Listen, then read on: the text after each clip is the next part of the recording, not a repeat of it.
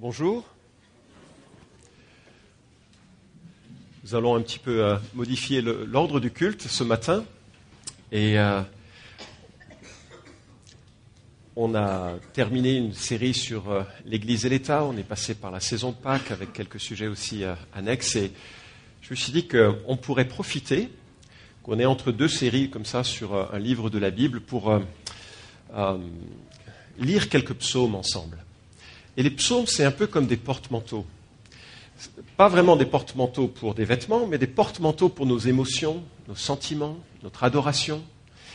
Et ce qui est extraordinaire dans les psaumes, c'est qu'ils sont de différentes couleurs, textures, euh, ils reflètent différents euh, sentiments. Certains sont des psaumes de lamentation, et en fait, euh, l'essentiel des psaumes sont des psaumes de lamentation ce qui peut-être est une indication que notre expérience humaine, et même notre expérience humaine en tant qu'enfant de Dieu, sera faite de lamentation, peut-être plus qu'autre chose. Des psaumes de lamentation, mais également des psaumes d'instruction, également des psaumes de confiance, également des psaumes de louange. Et, c'est l'occasion de mettre sur ces psaumes tous nos sentiments et de les laisser exprimer ou de les utiliser comme prière et comme euh, euh, expression de notre amour pour, euh, pour Jésus-Christ. Et ce matin, j'ai choisi le psaume qui est le plus proche de la saison, puisqu'on est sur la saison de Pâques. J'ai pensé que ce serait bien qu'on fasse un, un, petit, un petit détour sur le psaume 22, véritablement un psaume miraculeux. Le psaume 22 a été écrit mille ans avant Jésus-Christ, et je défie quiconque dans cette salle, notamment ceux et celles qui ne croient pas en Dieu. Je sais qu'il y en a, et c'est formidable. Bienvenue à tout le monde mais qu'il puisse expliquer comment, mille ans avant, un homme puisse écrire avec autant de précision ce qui passerait, ce qui se passerait à la croix. Eldosheim, qui est un, homme d'origine juive, qui était un, rabbin qui s'est converti au siècle dernier, a recensé plusieurs sages du judaïsme antique qui affirmaient à partir de ce psaume combien il semblait probable que le Messie serait rejeté. Et effectivement, il l'a été. Alors, voilà, David écrit un, psaume qui est dans une première partie, une partie de lamentation. Et ce que je vous propose, nous allons le lire, je vais demander à, Marlise dans, dans, un instant de le lire. Et puis ensuite, quand on aura, j'aurai donné quelques mots d'explication, on va passer un temps de lamentation. On est en France, ça devrait marcher. J'ai noté ceux qui avaient applaudi, mais euh, celui qui avait applaudi. Et puis, euh, euh, mais ce que je voudrais, c'est qu'on puisse aussi exprimer, parce que souvent ce sont des sentiments qu'on n'exprime pas ou qu'on exprime mal. Exprimer les choses qui pèsent sur notre cœur, mais dans un temps de silence. On est dans une société aussi où on n'aime pas trop le silence, et la Bible dit que la louange aussi, est, euh, la, le silence aussi, aussi, est une louange à Dieu, où juste on pourra refléter, méditer les éléments qui nous ont été euh, proposés dans ce psaume. Donc je vais demander, merci Marlise de bien vouloir lise, lire le psaume 22, la première partie. Mon Dieu, alors ça, je ne sais pas si ça marche. Tout va bien, je m'en occupe. D'accord, merci.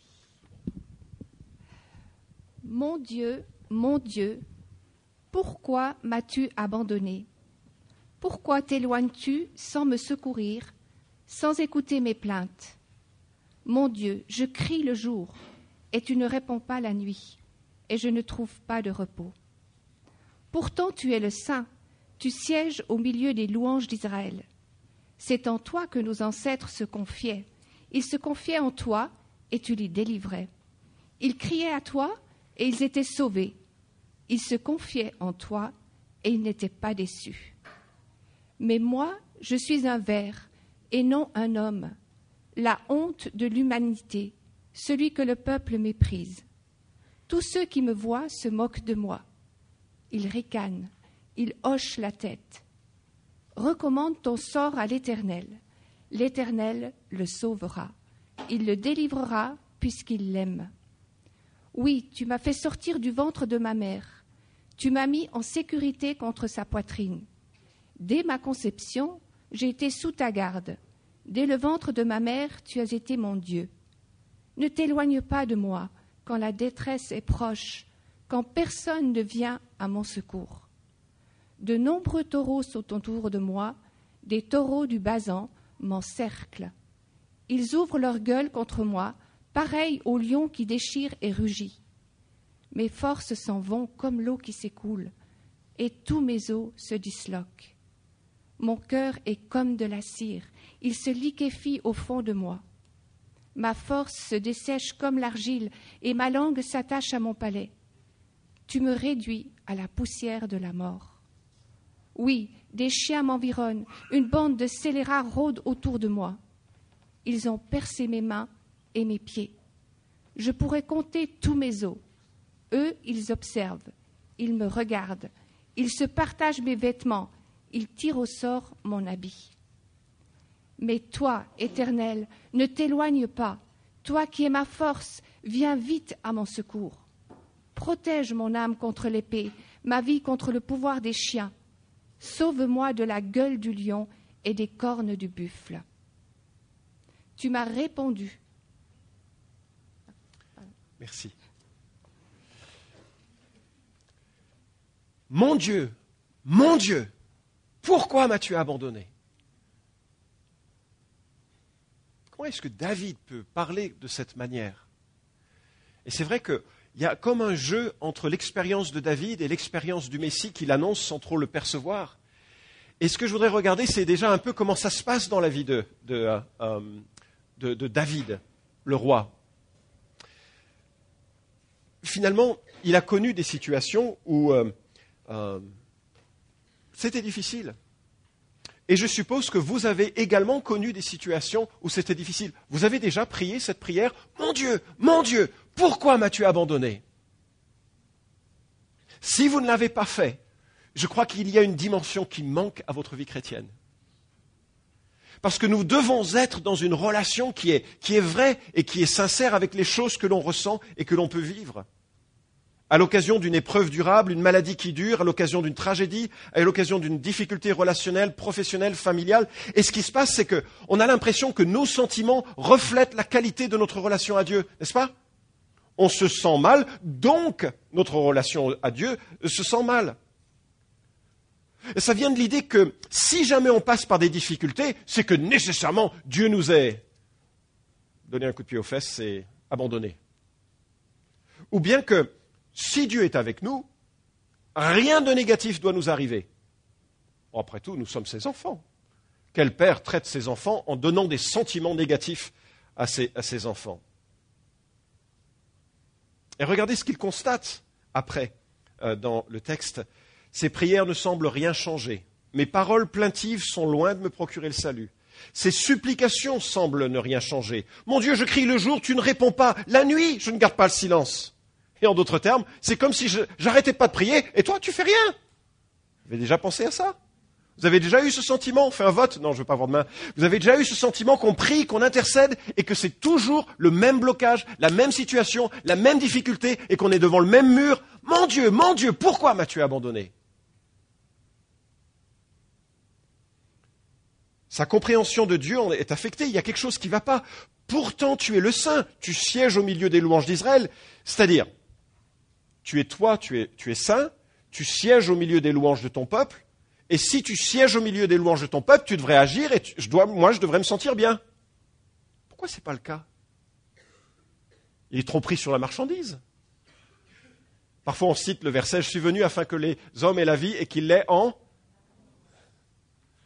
Eh, l'abondance, parfois, c'est pas facile. Hein c'est aussi prendre une croix et ça semble pas être bien lié à l'abondance qu'on a en tête, en tout cas. Non? Mon Dieu, mon Dieu, pourquoi m'as-tu abandonné? Et là, David est dépité, et puis sa compréhension de l'œuvre passée de Dieu lui montre que normalement Dieu agit. Verset 5, en toi se confiaient nos pères. Ils se confiaient, et toi tu les délivrais. Seulement maintenant, je me confie en toi, et toi tu ne me délivres pas. C'est brut de réalisme, n'est-ce pas Ce psaume? Alors, bien entendu, ce psaume a une partie qui reflète l'expérience de David, mais une autre partie qui annonce déjà le Messie. Et vous vous souvenez que Jésus, à un moment donné, sur la croix, s'exclame. En fait, quand je dis s'exclame, il hurle, il crie, Mon Dieu, mon Dieu, pourquoi m'as-tu abandonné? Et même le texte de l'Évangile le dit en araméen. Eloi, Eloi, alama sabachthani. Et on se dit, pourquoi il dit ça en araméen? Personne ne lit l'araméen. On n'apprend pas l'araméen à l'école. Et je veux jamais apprendre l'araméen. C'est très compliqué l'araméen. Mais si vous avez été témoin d'un accident, les paroles que vous avez entendues demeurent à jamais gravées dans vos mémoires. Si vous avez été témoin d'une tragédie, d'une violence, vous entendez tout, mille fois chaque nuit. Et lorsque Dieu le Fils a prononcé ces paroles sur la croix, c'était tellement glaçant que personne n'a pu oublier les mots qui ont été prononcés. Vous voyez ce que je veux dire? Pourquoi est-ce que Dieu le Fils crie Mon Dieu, mon Dieu, pourquoi m'as-tu abandonné? Il faut réaliser que sur la croix, il y a deux moments particuliers. Jésus est crucifié à 9 heures le matin. Et la crucifixion dura de 9 heures du matin jusqu'à 15 heures de l'après-midi. Et de 9 heures du matin jusqu'à midi, c'est que des souffrances physiques. Alors, je le dis avec une ironie certaine, parce que le que, je ne veux pas y goûter. Hein. Surtout qu'elles ont été précédées de éléments plutôt violents, comme euh, par exemple la flagellation avec des, lanières qui vous arrachent à la fois la peau et qui mettent à nu, paraît-il, les historiens nous disent que ce genre de supplice met à nu les organes du dos et euh, on peut voir les os des côtes, enfin, je ne sais pas s'il y en a quelques-unes, ou des vertèbres en tout cas, enfin bref, c'est pas très joli comme, euh, euh, spectacle. Il est très rare qu'une personne survive à ce genre de, de torture déjà, à cause de l'hémorragie. Surtout qu'on lui a mis un vêtement, qu'on l'a arraché quand c'était peut-être un peu plus sec, qu'on l'a refait encore une deuxième fois, qu'on lui a mis une couronne d'épines. Et là, il est mis sur une croix et les gens autour se moquent. Il s'est confié en Dieu, qu'il le délivre. Tiens, c'est un peu comme ce qu'on a lu.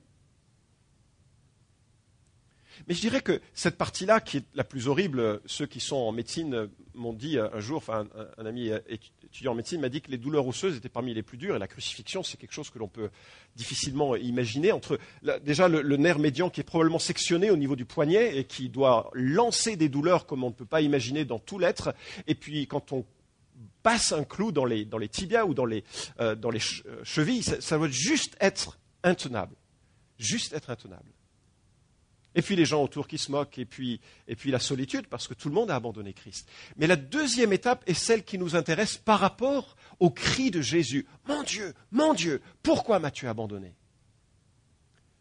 La deuxième partie, c'est un, moment miraculeux de, de ténèbres. La Bible dit qu'il y a les ténèbres qui arrivent, et ce n'est pas une éclipse, parce qu'une éclipse ne dure pas trois heures. Ce n'est pas un phénomène naturel. Il y, a des ténèbres qui descendent sur euh, euh, le lieu, on ne sait pas trop dans quelle proportion. Et vous savez ce que communiquent les ténèbres?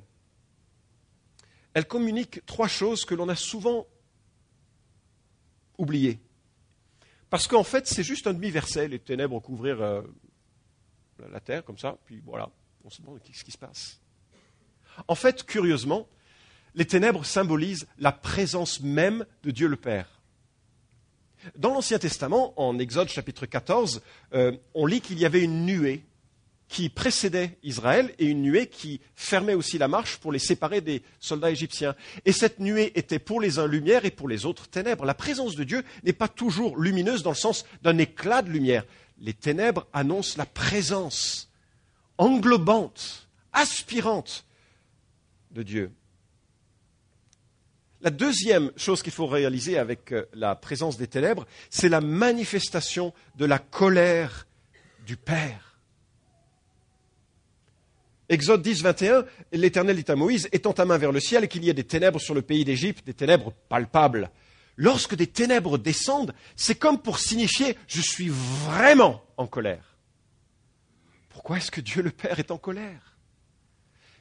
Eh bien, il est en colère contre son propre Fils. En fait, Dieu est en colère contre le péché.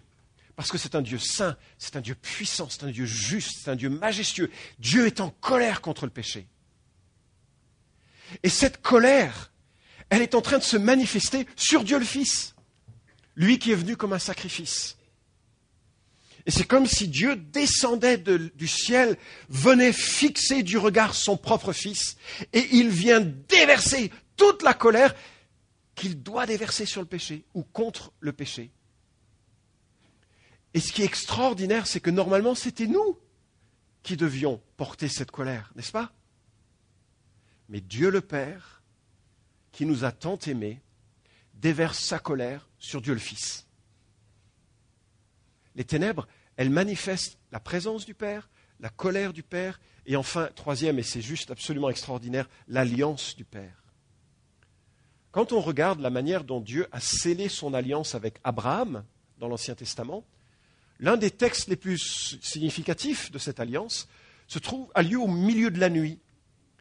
Et au milieu de la nuit, euh, Abraham s'endort, c'est euh, ce qu'on fait au milieu de la nuit, et, euh, et Dieu arrive, et en fait, il y avait une manière de faire des alliances entre les hommes à l'époque. C'est un petit peu gore, hein, je m'excuse par avance, mais on prenait un animal, on le coupait en deux. C'est ça, c'est un peu gore, c'est un peu sanguinolent. Et puis, on mettait les deux parties d'un côté, enfin de part et d'autre. Et quand on faisait alliance, du style par exemple, je te prête 100 euros, tu me rends 101 euros, eh bien, on, on marchait au milieu des deux, enfin, des deux parties de l'animal, et on disait une formule du style qu'il m'arrive la même chose que cet animal si je, remporte, si je ne tiens pas promesse. Ça, glace un peu, hein, je veux dire. Je te promets, je te rends tes 100 euros, 101 euros, pas de souci. Je ne veux pas qu'il m'arrive comme cet animal. Et bien sûr, au milieu de la nuit, Dieu vient faire alliance avec Abraham. Et vous savez qui passe entre les deux parties de l'animal? Dieu seul. Parce que quand Dieu fait alliance, en fait, c'est plus une donation qu'un contrat. Il fait la donation de sa vie, la donation du salut, la donation du pardon. Il établit lui-même l'alliance. Il rédige le contrat et il signe lui seul. C'est génial, hein, il n'y a que Dieu pour faire des trucs comme ça. Et lorsqu'il est là, au milieu de ces ténèbres-là, Dieu fait alliance avec son peuple. Quel peuple? Tous les hommes et toutes les femmes qui un jour se confieraient en lui. Deutéronome 5, même au temps de Moïse, après avoir entendu la voix du milieu des ténèbres, c'est pendant les ténèbres que Dieu a donné ses dix commandements et l'établissement de son alliance temporaire avec Moïse. Ainsi, le cri Mon Dieu, mon Dieu, pourquoi m'as-tu abandonné? Elle signifie l'abandon.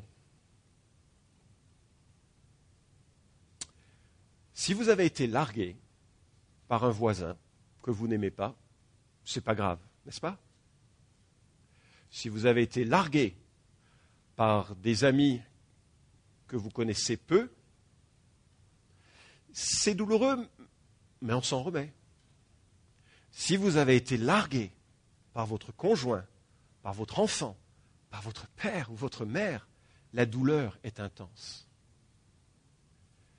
Jésus, en communion de toute éternité avec le Père, Dieu le Fils, uni à jamais à Dieu le Père, avec le Saint-Esprit, dans une relation aimante, parfaite, qui ne connaît aucune rupture, aucune altération, aucun désaccord, rien de tout ceci, soudainement cette union change de forme. Et le regard aimable, joyeux, approuvant du Père se change en regard de condamnation sur son propre Fils. On comprend mieux pourquoi à 15 heures, Jésus s'écrie Mon Dieu, mon Dieu, pourquoi m'as-tu abandonné?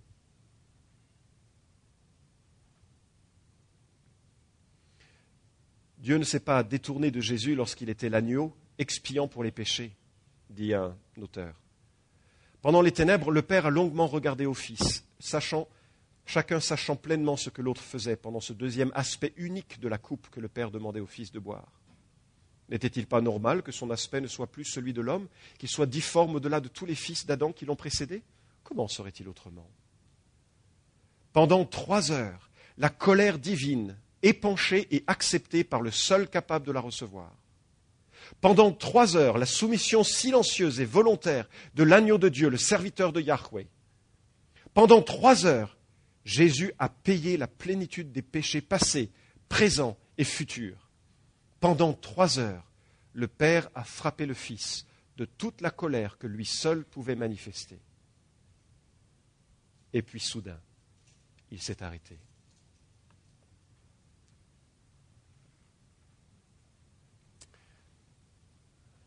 Jésus ne doutait pas de Dieu comme les auteurs séculiers euh, le disent quand ils sont surpris par cette expression mon Dieu, mon Dieu, pourquoi m'as-tu abandonné? Il ne faisait que citer le psaume 22, psaume messianique. Mais il y a un deuxième aspect dans la partie, à partir du verset 7, toutes les moqueries qui entouraient la scène. Et quelque part, pour David, c'était le cas. David, à plusieurs moments de sa vie, a fait face à des critiques, des moqueries, des difficultés. L'une des plus spectaculaires, c'est la mutinerie générée par son fils Absalom. Absalom a fait un travail de fourmi, enfin un travail remarquable, digne de la zizanie euh, d'Astérix et Obélix. Enfin, c'est pas. Euh, bref. C'est-à-dire qu'Absalom a rencontré tous les gens qui allaient à Jérusalem pour se plaindre auprès du roi, il les a arrêtés en disant Ça sert à rien d'aller voir le roi. Il ne s'intéresse pas à vous.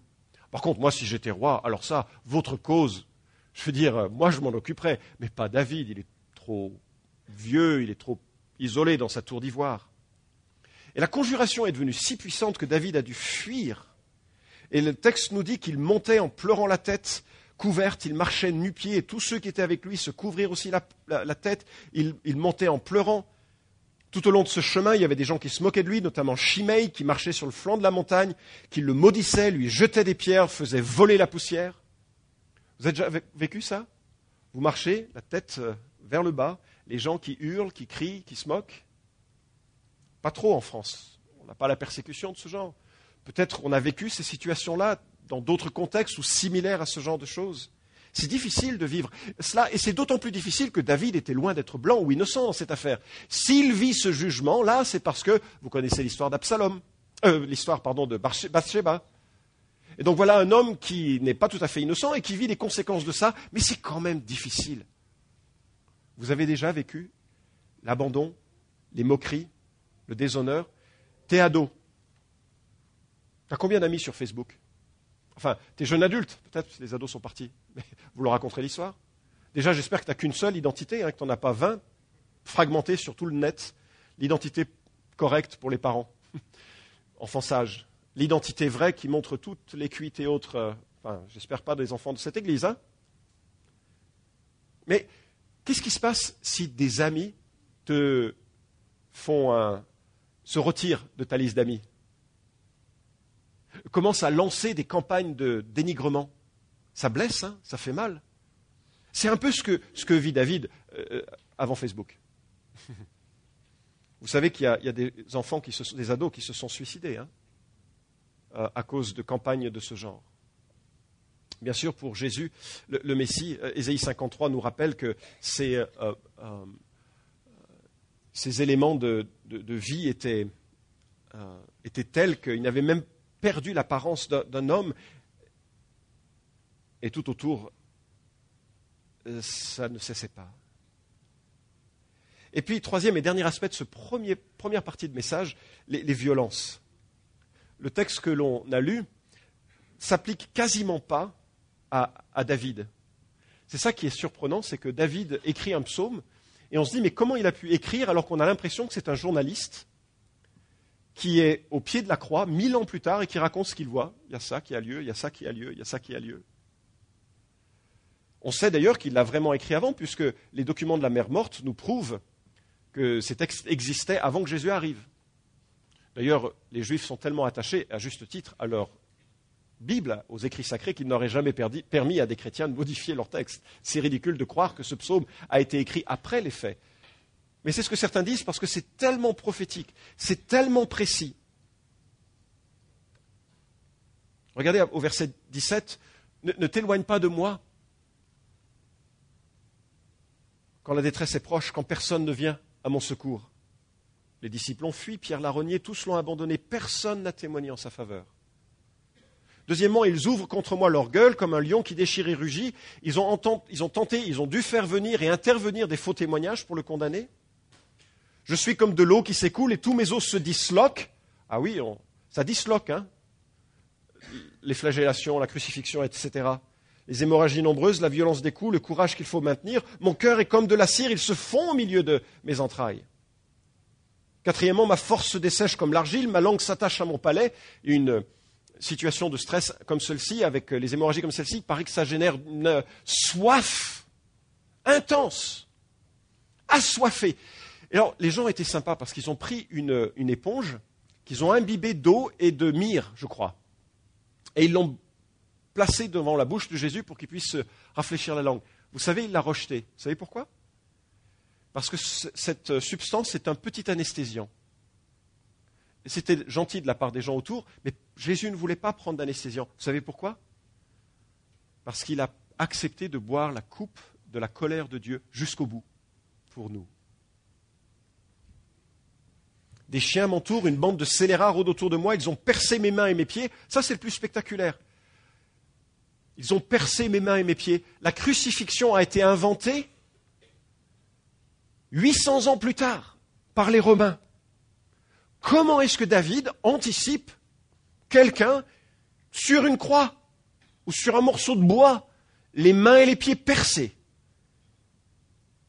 Oh, Les gens avaient déjà inventé des belles tortures. Euh, on dit que les, euh, Assyriens avaient euh, perfectionné l'art d'empaler les gens pour les empaler et les faire vivre quelques jours. Ah, c'est violent, hein mais la crucifixion, il fallait attendre les Romains. Les Romains, 200 ans avant Jésus-Christ, ont commencé à y réfléchir. Ça vient de ce temps-là. Prophétie extraordinaire. Et alors, ça se devient encore plus, c'est un crescendo, je compte tous mes os. Eux, ils observent, ils arrêtent leur regard sur moi. Vous savez pourquoi ils comptent tous ces os? Je vous ai dit que la crucifixion a commencé à 9 heures du matin et elle s'est terminée à 15 heures. Pourquoi 15 heures? Parce que ce jour-là, c'était le jour de Pâques. Et le jour de Pâques était un grand jour pour le peuple juif, une célébration, si vous le savez, pour les juifs, c'est l'une des plus belles célébrations du peuple juif. C'est une des très belles fêtes de, de l'Ancien Testament. On commémore la sortie d'Égypte, la grande délivrance, qui préfigure l'ultime délivrance du Messie. Mais bref, un grand moment. Or, on ne peut pas laisser des cadavres le jour saint, le jour de Pâques, sur une, croix. Donc les Romains avaient coutume, lorsqu'il fallait abréger la crucifixion, c'est-à-dire faire en sorte que les gens meurent, ils avaient l'habitude de faciliter le processus, on va le dire comme ça. Parce qu'en fait, dans une crucifixion, on meurt d'asphyxie. Ce qui se passe, c'est qu'on a de la peine à respirer, donc ça fait tellement mal au, poignet qu'on se relâche un peu. Et euh, bon, là, on ne peut pas respirer. Mais ça fait tellement mal aux pieds qu'on se pousse un peu sur les pieds et on respire un bon coup. Mais là, ça fait tellement mal aux pieds qu'on se relâche un peu. Et vous voyez le, le jeu comme ça jusqu'à ce qu'on soit épuisé et qu'on meure d'asphyxie. Et pour faciliter la mort, les Romains avaient pris l'habitude de prendre des gourdins et de briser les tibias. Il y a des médecins pour ceux qui se tomberaient dans les pommes. Mais pour euh, briser les tibias. Et alors, la, personne mourrait plus vite. C'était sympa. Mais le texte dit Je compte tous mes os. Pourquoi? Parce qu'à 15 heures, Dieu le Fils a donné son esprit. Personne ne lui a pris la vie. L'expiation était faite. L'échange entre notre péché et le jugement et sa justice était fait. La transaction entre Dieu le Père et Dieu le Fils qui permettait que des hommes et des femmes puissent à jamais être libérés du péché était réalisé. Et il a donné son esprit. En sorte que lorsqu'ils sont arrivés, les Romains, pour dire, bon, il va falloir qu'on arrête euh, ça, ils ont brisé les os des deux brigands, mais pas de Jésus. C'est extraordinaire. je compte tous mes, tous mes os. Comment ça peut se faire Des choses aussi précises? Bien sûr, la mort a été accélérée par les hémorragies précédentes. Et enfin, il se partage mes vêtements, il tire au sort ma tunique. C'est ce que les soldats romains ont fait. Un jour, je discutais avec quelqu'un qui, euh, euh, proche dans ma famille, qui, euh, rejette absolument tout dans la, de, la, foi chrétienne. Et je ne sais pas comment on était arrivé à ce, psaume. Il me dit, oh bah, c'est les soldats qui ont lu le psaume 22 puis qui l'ont mis en pratique. C'est marrant, je me suis dit, je, vois bien des soldats romains lire les psaumes. c'est, vrai, non? Enfin, les soldats romains, c'est pas bon, peut-être dégradé, mais euh, les soldats romains de base, comme ça, c'est pas la crème de l'intelligentsia spirituelle du monde antique, on va le dire comme ça. D'accord? Verset 20. Et toi, Éternel, ne t'éloigne pas. Toi qui es ma force, viens en hâte à mon secours. Délivre-moi, délivre mon âme de l'épée, ma vie du pouvoir des chiens. Sauve-moi de la gueule du lion et des cornes du buffle. Tu m'as répondu. Alors, je vous propose un temps de silence. Je sais qu'on n'est pas habitué hein, dans notre civilisation. Mais on va prendre un temps de silence. Et, j'aimerais poser ou suggérer trois axes de réflexion. C'est dans un cœur à cœur avec Dieu, chacun comme il l'entend. Et sinon, juste à réfléchir de ce qui a été dit. Premièrement, avez-vous déjà ressenti l'abandon de Dieu? Est-ce que vous avez enfoui cette mémoire ou cette crainte en la colorant d'une certaine amertume Deuxièmement, est-il intéressant de recenser le moment d'abandon des autres, des circonstances difficiles, des maladies, exprimant dans le silence du cœur ces choses qui font mal? Mon Dieu, mon Dieu. Et puis troisièmement, vous réalisez qu'il y a là l'expiation des péchés. En avez-vous bénéficié personnellement? Si Christ est mort, c'est pour qu'on vive. Ce n'est pas pour qu'on porte le péché soi-même, c'est pour qu'on le dépose à ses pieds. C'est humiliant parce qu'on est obligé d'admettre qu'on est pécheur, mais c'est réconfortant parce qu'on est devant un Dieu qui pardonne et qui donne son esprit pour qu'on change. Et donc l'évangile, c'est une bonne nouvelle d'un Dieu qui se donne pour nous tendre la main, pour qu'on se donne à lui. Gratuitement, il nous offre le pardon, gratuitement, il nous invite à lui faire confiance. Et là-dessus, bah, je vous propose quelques minutes, juste dans le silence.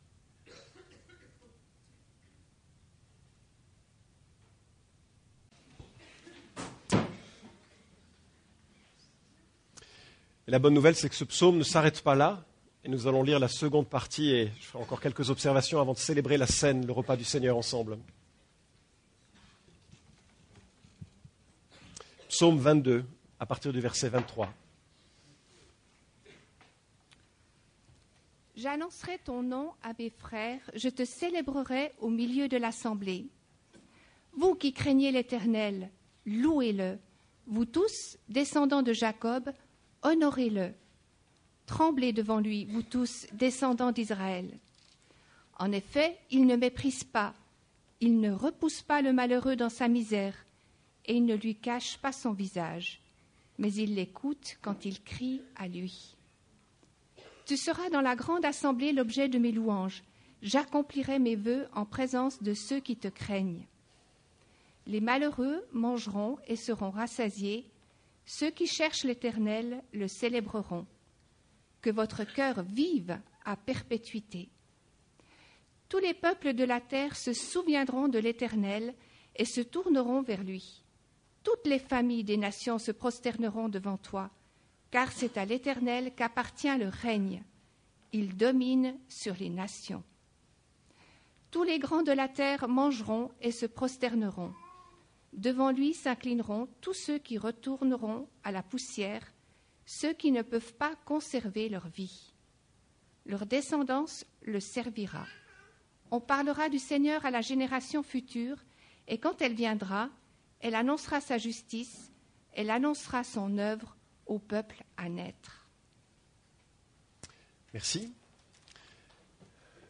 Évidemment, Jésus ne pouvait pas rester sur la croix le secours est venu. Et quelque part, c'est l'expérience aussi de David. Le secours est venu. Il a été chassé de son trône un temps, il a connu des déboires et des difficultés. Le secours est venu. C'est l'expérience de Job. Job a passé des années, peut-être. Il a perdu, hélas, ses enfants, il a perdu sa fortune, il a perdu sa santé. Mais le secours de Dieu est arrivé. C'est l'expérience de Joseph qui a duré longtemps. Pendant des décennies, il a subi l'humiliation, la trahison, la souffrance, l'emprisonnement, les accusations calomnieuses. Mais Dieu l'a secouru. Ça n'a pas été l'expérience de Jérémie qui nous a laissé les lamentations de Jérémie. Parce que lui n'a pas été secouru de sa vie. Toute sa vie, il a vécu dans l'opposition. Lui, le seul prophète face à 400 et plus faux prophètes. Lui seul. Mais Dieu l'a secouru ultimement. Il est dans la présence de Dieu aujourd'hui. Jean-Baptiste a terminé sa vie dans l'isolement et même dans le doute, et Dieu l'a secouru aujourd'hui après avoir été décapité. Dieu n'a ni mépris ni dédain pour les peines du malheureux, dit ce psaume, il ne lui cache pas sa face. Le Seigneur sait donner du sens à nos souffrances. Et même si ce n'est pas compréhensible à un moment T, à un instant T, ce sera compréhensible par rapport à l'éternité. L'apôtre Paul dit bien plus, nous nous glorifions même dans les tribulations, sachant que la tribulation produit la persévérance. La persévérance, une fidélité éprouvée. La fidélité éprouvée, l'espérance. Or, l'espérance ne trompe pas parce que l'amour de Dieu est répandu dans nos cœurs par le Saint-Esprit qui nous a été donné.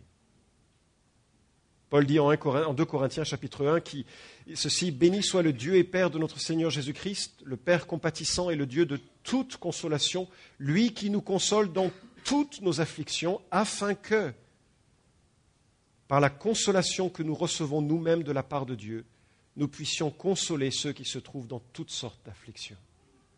Dieu donne sens. Et Dieu a secouru son Messie. Euh, Dieu a secouru en le permettant cette résurrection spectaculaire et extraordinaire qui fait que la porte a été ouverte. Nous passerons quelques années sur cette terre et l'éternité avec lui. L'espérance est ouverte. L'apôtre Paul encore nous dit, mais maintenant Christ est ressuscité d'entre les morts, il est les prémices de ceux qui sont décédés. Car puisque la mort est venue par un homme, c'est aussi par un homme qu'est venue la résurrection des morts. Parle ici du contraste entre Adam, le premier homme, et Jésus, le second homme.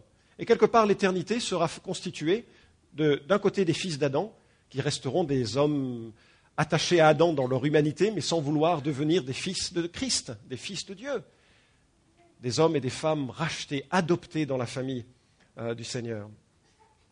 Et puis, je termine avec cette, euh, ce cinquième tableau, l'influence. Et il y a quelque chose qui est très improbable dans ce psaume. Vous avez vu le renversement? Euh, les humbles mangeront et se rassasiront. Euh, hélas, dans ces contrées, ne pas avoir beaucoup de moyens, être plutôt dans une situation sociale difficile, c'était pas manger beaucoup. Euh, les extrémités de la terre, elles étaient les moins exposées au Dieu d'Israël. Israël est une petite terre, un petit peuple. Les extrémités de la terre allaient connaître le Dieu d'Israël, allaient le louer, lui rendre grâce. Et il y avait les Français dans le groupe. Même parmi les puissants, connus pour leur arrogance. Les puissants sont sûrs d'eux-mêmes. Même parmi les puissants, la connaissance de l'Éternel va prendre racine. Dieu va renverser la donne. Dieu va renverser la chose. Et bien sûr, pour le, euh, Messie, cette euh, réalité, c'est euh, quelque chose qui est extraordinaire, qui implique l'expansion de son peuple à toutes les nations. Christ est mort, il est ressuscité, il est monté au ciel, et en fait, ce que Dieu fait maintenant, et je crois que c'est vraiment la priorité euh, de l'Église, ce que Dieu fait maintenant, c'est qu'il donne à son Fils le fruit de son travail. Et il le donne, c'est-à-dire les disciples, hein, les chrétiens, les gens qui se convertissent, pas qui se convertissent à une Église, ça on s'en fiche, les gens qui se convertissent à Jésus-Christ de façon personnelle, pour devenir des disciples et qui d'ailleurs donc s'impliquent, vivent dans une assemblée, dans une famille. Mais cette euh, famille-là, ce n'est pas simplement des gens comme qui sont un peu des, fruits de son œuvre. Allez, viens maintenant, toi là-bas, rentre, rentre, rentre, rentre, et puis euh, Jésus compte, ou le Père compterait euh, 1 257 857, etc. Euh, il rassemble une épouse pour son fils. Dieu le Père prend parmi toutes les nations des hommes et des femmes qu'il rassemble, il dit voilà, tu as aimé ce monde, j'ai aimé ce monde, tu l'as sauvé ce monde, ce peuple-là maintenant, c'est ton épouse. Et c'est pourquoi le cœur de l'Église ne saurait être autre chose que la mission. Le cœur de l'Église, ce n'est pas le cocooning chrétien.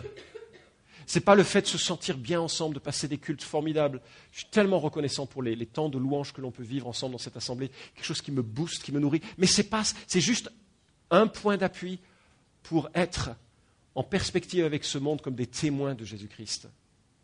Le texte se termine après les tourments de son âme. Il rassasira ses regards. Par la connaissance qu'ils auront de lui, mon serviteur juste justifiera, c'est-à-dire déclarera, déclarera juste beaucoup d'hommes et il se chargera de leurs fautes. C'est ce que Psaume, le, Ésaïe 53 nous affirme. Dieu maintenant euh, rassasie son regard de tous ceux et toutes celles qui lui appartiennent. Et la dernière phrase de ce psaume, Dieu a agi, est quelque chose qui doit nous encourager. Dieu a agi d'une façon décisive pour que nous puissions être à lui.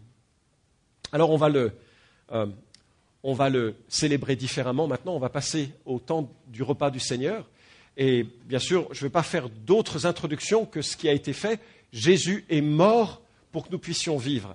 Et il a institué deux gestes. Il n'y a que deux gestes pour l'Église, gestes symboliques. Il y a le baptême, Si vous êtes né de nouveau, vous pouvez témoigner de votre conversion par les eaux du baptême et dire j'appartiens à Jésus, je suis mort à une vie passée, je vivre pour lui. Et le deuxième geste, c'est un petit repas symbolique, mais aussi un repas que l'on peut prendre dans, son côté complet. On reviendra là-dessus pendant les, les annonces. Mais l'occasion nous est donnée de célébrer ce que Christ a fait en prenant un morceau de pain. Et je voudrais vous dire, si vous n'êtes pas en Christ, ne prenez pas ce morceau de pain. Parce que ce serait dire l'inverse que de ce qu'il signifie. Mais si vous êtes en Christ, célébrez cet amour de Jésus-Christ manifesté pour vous et qui fait de vous ses enfants. Alors, euh, prenez pour confesser, c'est-à-dire reconnaître, admettre, proclamer que vous appartenez à celui qui vous a pardonné et vous a sauvé. Si vous n'êtes pas encore en Christ, vous voulez le faire, c'est très facile. Venez, on en parle ou parlez-en à l'un ou l'autre des responsables de l'Église. C'est une démarche personnelle qu'un enfant peut faire. La conversion est, très accessible. Mais euh, euh, on va commencer avec le pain. Jésus a dit, prenez, euh, ceci est mon corps, livré pour vous. Et quand il est mort sur la croix, il nous demande maintenant de célébrer, ce corps sacrifié par un morceau de pain, comme pour dire, c'est vraiment le pain qui satisfait. J'ai besoin de lui comme satisfaction pleine de mon appétit de vie et de vivre. Alors, prenez-le, faites passer la corbeille, mangez quand vous l'avez euh, dans les mains, si vous enfin, voilà. Et puis, euh, s'il vous plaît, passons un temps comme un concert de louanges, d'accord? Que chacun se sente libre de louer Dieu en une phrase pour que tous puissions participer à, à ce concert de louanges et reconnaître combien Dieu a été bon envers nous, d'accord? Donc, passons du temps à remercier Dieu pour le pain qui circule. Seigneur mon Dieu, je prie que nos cœurs soient remplis de reconnaissance pour l'œuvre que tu as accomplie à la croix et qui nous permet de manger ce pain et te dire, tu es notre pain de vie, Seigneur. Ton sacrifice nous donne la satisfaction de rassasie pleinement, Père. Amen.